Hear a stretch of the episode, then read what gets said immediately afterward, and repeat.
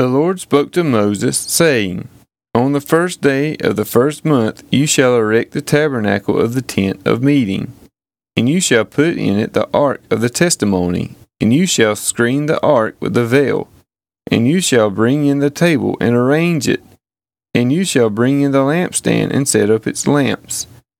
And you shall put the golden altar for incense before the ark of the testimony, and set up the screen for the door of the tabernacle. You shall set the altar of burnt offering before the door of the tabernacle of the tent of meeting, and place the basin between the tent of meeting and the altar, and put water in it. And you shall set up the court all around, and hang up the screen for the gate of the court.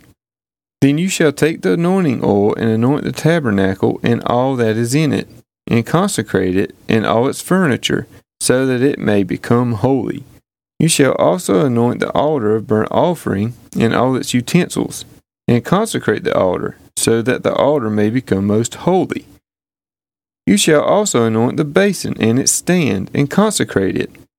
Then you shall bring Aaron and his sons to the entrance of the tent of meeting, and shall wash them with water, and put on Aaron the holy garments. You shall anoint him and consecrate him, that he may serve me as priest. You shall bring his sons also, and put coats on them, and anoint them as you anointed their father, and they may serve me as priests. And their anointing shall admit them to a perpetual priesthood throughout their generations. This Moses did, according to all that the Lord commanded him, so he did. In the first month, in the second year, on the first day of the month, the tabernacle was erected. Moses erected the tabernacle.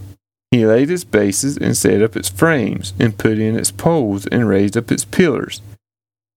And he spread the tent over the tabernacle, and put the covering of the tent over it, as the Lord had commanded Moses. He took the testimony and put it into the ark, and put the poles on the ark, and set the mercy seat above the ark. And he brought the ark into the tabernacle, and set up the veil of the screen, and screened the ark of the testimony, as the Lord had commanded Moses. He put the table in the tent of meeting, on the north side of the tabernacle, outside the veil, and arranged the bread on it before the Lord, as the Lord had commanded Moses. He put the lampstand in the tent of meeting, opposite the table on the south side of the tabernacle, and set up the lamps before the Lord, as the Lord had commanded Moses. He put the golden altar in the tent of meeting before the veil, and burned fragrant incense on it, as the Lord had commanded Moses. He put in place the screen for the door of the tabernacle. And he set the altar of burnt offering at the entrance of the tabernacle of the tent of meeting, and offered on it the burnt offering and the grain offering, as the Lord had commanded Moses. He set the basin between the tent of meeting and the altar, and put water in it for washing, with which Moses and Aaron and his sons washed their hands and their feet. When they went into the tent of meeting, and when they approached the altar, they washed, as the Lord commanded Moses. And he erected the court around the tabernacle and the altar, and set up the screen of the gate of the court. So Moses finished the work.